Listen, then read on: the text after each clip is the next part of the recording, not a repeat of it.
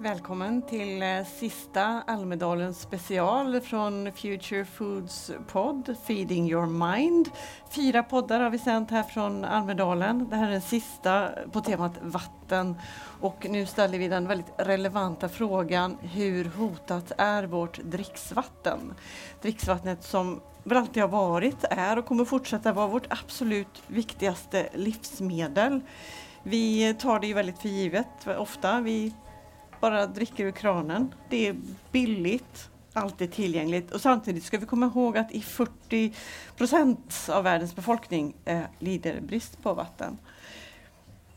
Och det är också så att det finns eh, tusentals okända kemiska ämnen i vårt vatten så ska vi vara så säkra på att det är okej okay att dricka. Eh, vi ska prata om de här frågorna med Annika Solström som är generaldirektör för Livsmedelsverket, en av de tunga myndigheterna med vattenansvar i Sverige. Maria Gardfjell som är vice ordförande i miljö och jordbruksutskottet i riksdagen, miljöpartist. Och Johan Lundqvist som är docent i molekylär toxikologi vid SLU. Välkomna allihop. Tack. Jag tänkte börja med en sån här kort fråga där jag vill ha en siffra som svar. Eh, på en skala 1 till 5 där 1 är jättelågt och 5 är bra. Hur, um, eller ja, jag ska säga, hur hotat är vårt dricksvatten? 1 är inte så farligt, 5 är kris. Vad säger du Annika? Tre. Maria? Lite svar kanske. Då säger jag fyra. Okej, okay. och Johan? Jag säger också fyra. Ja, men det är ju rätt högt medel ändå och ni är ganska överens. Ja, men det är ju olika hotat på olika ställen naturligtvis. Mm. Och eh, det är ju eh, som väldigt många olika hot mot vattnet. Mm. Det är ju eh, brist på vatten, det är föroreningar av vatten, det är nya kemikalier som kommer ut och det är historiska kemikalier som finns i omlopp. Och det är också mikrobiologiska faror i och med klimatförändringar och sånt som man måste ta höjd för. Och det är lite gamla rör i en del kommuner och så. Så det finns olika typer av risker och faror. Man pratar ibland i sådana här stora problem om peak oil och peak child. Alltså när har vi nått toppen av ett problem? Eh, peak kemikalier, är vi där? Vi pratar ju ändå om att samhället blir mer medvetet, mer hållbart. Eller är vi fortfarande på väg till ännu fler, ännu mer kemikalier? Om man tittar på, på registreringen av nya kemikalier så har vi ju inte nått någon peak kemikalier ser det ut som. Utan där, det handlar om att det introduceras nya kemikalier som vi inte har någon vidare bra koll på innan de introduceras på marknaden. Så att jag skulle säga att vi inte har nått peak kemikaliesamhället, tyvärr. Men för att återknyta kort till den, din första fråga om siffran. Eh, jag skulle säga att vi vet inte är också ett, ett väldigt eh, eh möjligt svar på den frågan. När det gäller de eh, ämnen där det finns gränsvärden från Livsmedelsverket, där har vi bra koll. Där skulle jag säga att vi är på en etta eller en tvåa kanske. Men det finns också väldigt många andra ämnen där vi inte har... Vi vet inte om de finns i dricksvattnet och vi vet inte om de skulle utgöra eh, en fara om de fanns där. Och där är svaret, jag tycker inte man ska vara alarmistisk och säga att det är en femma. Men svaret är att för de ämnena så vet vi inte om det är hotat eller inte. Och det är både samhällsförändringarna och klimatförändringarna som är hot. Jag skulle bara kort förklara på vilka sätt alltså. alltså dels eh, samhällsbyggnad till exempel, att man bygger bostäder och vägar och har trafik ovanpå dricksvattenkällor, råvattenkällor är ett problem. Men också klimatförändringar. Vi har perioder med torka, vi har vattenbrist. Det gör att man behöver använda mer eh, okonventionella råvattentäkter eh, eller råvattenresurser. Eh, Eh, och det är också så att vi i klimatförändringens spår nog står inför fler skyfallshändelser till exempel. Det riskerar att eh, skölja ut kemiska ämnen i eh, råvattentäkterna, alltså i Mälaren till exempel, som sedan används för dricksvattenproduktion. Vad ändras snabbast då, samhället eller klimatet? Det var lite utanför mitt forskningsområde faktiskt, så det vet jag inte. Det är nog ingen annan som vet heller. Det finns ju en, eh, Per Holmgren som blev vald till eh, Europaparlamentariker, han sa i en intervju i DN att män i min ålder, de är mer rädda för samhällsförändringar än för klimatförändringar. Eh, så det är ju absolut en viktig fråga att diskutera. Det kommer ju också bli samhällsförändringar eh, när vi eh, tar ett tag med klimatomställningen på allvar. Mm. Annika Solström, Livsmedelsverket, ni samordnar ju ett nationellt nätverk för dricksvattenfrågor. Men eh, verkar ju inte tycka att läget som det är idag räcker. För som en av elva aktörer så har ni varit med på den här skrivelsen till regeringen om att vi behöver ett eh, nationellt kompetenscenter för kemiska risker i dricksvattnet. Men när det nu finns kanske 13 plus olika huvudmän så att säga, med ansvar för dricksvattenfrågor. Är det bästa verkligen att försöka få en till? Nej, alltså det, som ett resultat av dricksvattenutredningen som kom här för något år sedan, eller två kanske det är redan nu, eh, så föreslog man ju dels att det skulle inrättas ett dricksvattenråd som skulle få lite mer muskler än, än den här samverkansgruppen som vi har nu. Och där hade ju vi ett regeringsuppdrag att föreslå hur ett sådant dricksvattenråd skulle utformas som vi lämnade in. Och vi väntar ju nu på regeringens svar på det och hoppas att vi ska få det Eh, ett, ett sådant uppdrag. För då kan vi samordna oss myndigheter på ett mycket mer strukturerat sätt än, än, vad som sker idag. Och vi hoppas också att vi får medel så att vi kan jobba tillsammans med frågor. För vi märker ju när vi har resurser tillsammans, det är då det också händer saker. Sen det här kompetenscentrumet, det var också ett förslag i dricksvattenutredningen att det behövdes ett sådant kompetenscentrum som vi också tyckte var ett bra förslag. Men det är ju att ta fram ny kunskap, att ha koll på läget, nya kemikalier, nya gifter, nya risker som kommer ut och värdera de riskerna som är, blir ett bra komplement till myndigheternas arbete då med, med i, ett, i ett dricksvattenråd som vi hoppas då kommer till stånd. Det finns ett stort förtroendekapital att förvalta kring dricksvattnet i Sverige. Absolut. Och dricksvatten, alltså det går över så många politikområden och samhällsområden så jag tror att det kommer, en del tycker att det kanske skulle finnas en vattenmyndighet men det är en, en fråga som vi behöver samverka. Vi behöver få en strukturerad samverkan. Eh, och det är det vi hoppas på att få till stånd nu på ett, på ett mer effektivt sätt i ett dricksvattenråd. Mm. I Norge har man ju en eh, dricksvattenminister mm. i eh, den norska regeringen. Och, eh, i Sverige har vi väl fyra eller fem av ministrarna är direkt ansvariga för vattenfrågor. Men det är faktiskt nu landsbygdsministern som är särskilt utpekad eh, som ansvarig för vattenfrågor. Och det, så det går eh, ändå framåt i de här samordningsarbetet tycker jag. Men tycker du vi behöver en dricksvattenminister i Sverige? Ja, det är faktiskt, eh, eh ja, det tror jag nog att vi skulle eh, behöva. Jag har ingenting emot att eh, en landsbygdsminister istället kallas jordbruks och dricksvattenminister. Mm. Det, jag tänker det kunde vara ett sätt att liksom, eh, visa vilken dignitet den här frågan har. Nu kommer ni elva då aktörer in med det här förslaget till regeringen. Men visst, det var svårt att fixa en regering den här gången men det har gått mer än ett år. Förstår man liksom allvaret i frågorna? Ja, nu har det inte gått mer än ett år, för valet var ju ändå i september. Ja, men skrivelsen men, gick ju in på våren 2018. Ja, och eh, då gick den in till eh, Miljödepartementet och nu hanteras den på Näringsdepartementet. Eh, och, eh, det som, och det var ju också en uppvaktning utav statssekreterarna på båda de här departementen förra veckan. Eh, så det är precis en vecka sedan. Så nu så hoppas jag att eh, vi snabbt kan eh, få fram eh, bra underlag för om vi kan satsa på det här. Det, det är möjligt att man inte hinner med budgetarbetet här redan i år, men då kanske man kan göra vissa aviseringar så att det kan dra igång på allvar eh, nästa år. Då. Eh, Johan Lundqvist, du, du, ser ju att eh, mer forskning behövs för att hitta riskerna i vatten. Samtidigt så säger du att man skulle komma långt om man spred de resultat som redan finns, använde de metoder som redan är tillgängliga.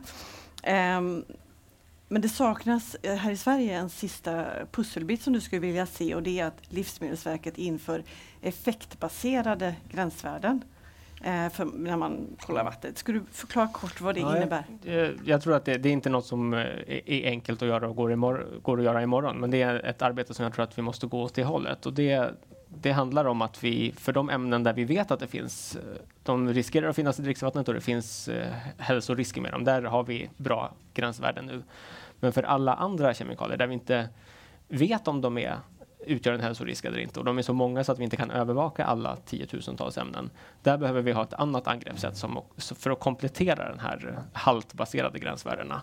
Och där tror jag att de här eh, mer biologiska metoderna som, som finns färdigutvecklade inom forskningen skulle kunna få också en praktisk tillämpning. Om man Eh, det är ju Livsmedelsverkets eh, jobb såklart att, att, att, hitta ett sätt att utforma gränsvärden för effekter som ett komplement till gränsvärden för halter för de här enskilda kemikalierna. Så att det tror jag, där har vi en, en väldigt stor eh, en chans. Det finns metoder utvecklade inom forskningen som vi kan vidareutveckla tillsammans med, med ansvariga myndigheter så att de också får en praktisk tillämpning i produktionen av det här otroligt viktiga livsmedlet. Så då är frågan till dig Annika såklart, effektbaserade gränsvärden för vatten, är det på gång? Och varför inte om det inte är det? Det är väl någonting vi får prata vidare om då, tänker jag. Eh, för att vi märker ju att när vi till exempel då tog fram en åtgärdsgräns för PFAS så har ju det effekt. Alltså det är ju någonting som dricksvattenproducenterna använder sig av. Det är ju inte ett, ett legalt gränsvärde, men de, de betraktar det nästan som det. Så att, eh, att, att, ha, att ha bra nivåer för vad vi tycker är ett acceptabelt dricksvatten för olika kemikalier är, är bra. Sen får vi väl diskutera då formerna för det. För själva, det som är den stora utmaningen är att välja ut vilka kemikalier ja. ska vi ha de här gränsvärdena för. Ja, det är ju ett, ett, ganska litet antal idag och ja. vi har inte tillräcklig kunskap för att välja Nej. ut bara de som Nej. är hälsofaror. Men det, finns ju, det är ju det, sätter man det så ställer man ju också krav på dricksvattenproducenterna att de måste analysera allt det här och det finns krav redan idag på att de ska analysera väldigt mycket.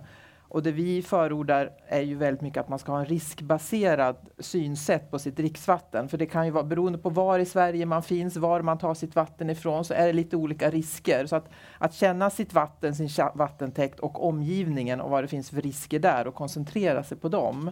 Det tror ju vi är en framgångsrik väg, att alla ska analysera allting. För att till slut blir det så mycket så att det, det blir ogörligt. Men det är ju också, eh, tycker jag, intressant eh, när man hör på vad SLU jobbar med nu, att man både har den kemiska komp kompetensen med kemiska analyser, men också den bioanalytiska kompetensen. Och det öppnar ju lite nya vägar också att, och nya arbetssätt mm. som jag tror kan vara oerhört värdefulla för, för framtiden. Mm på gång framöver finns ju ett nytt dricksvattendirektiv från EU här eh, som vi som medlemsland måste förhålla oss till. Maria, vad spelar det för roll i det här sammanhanget?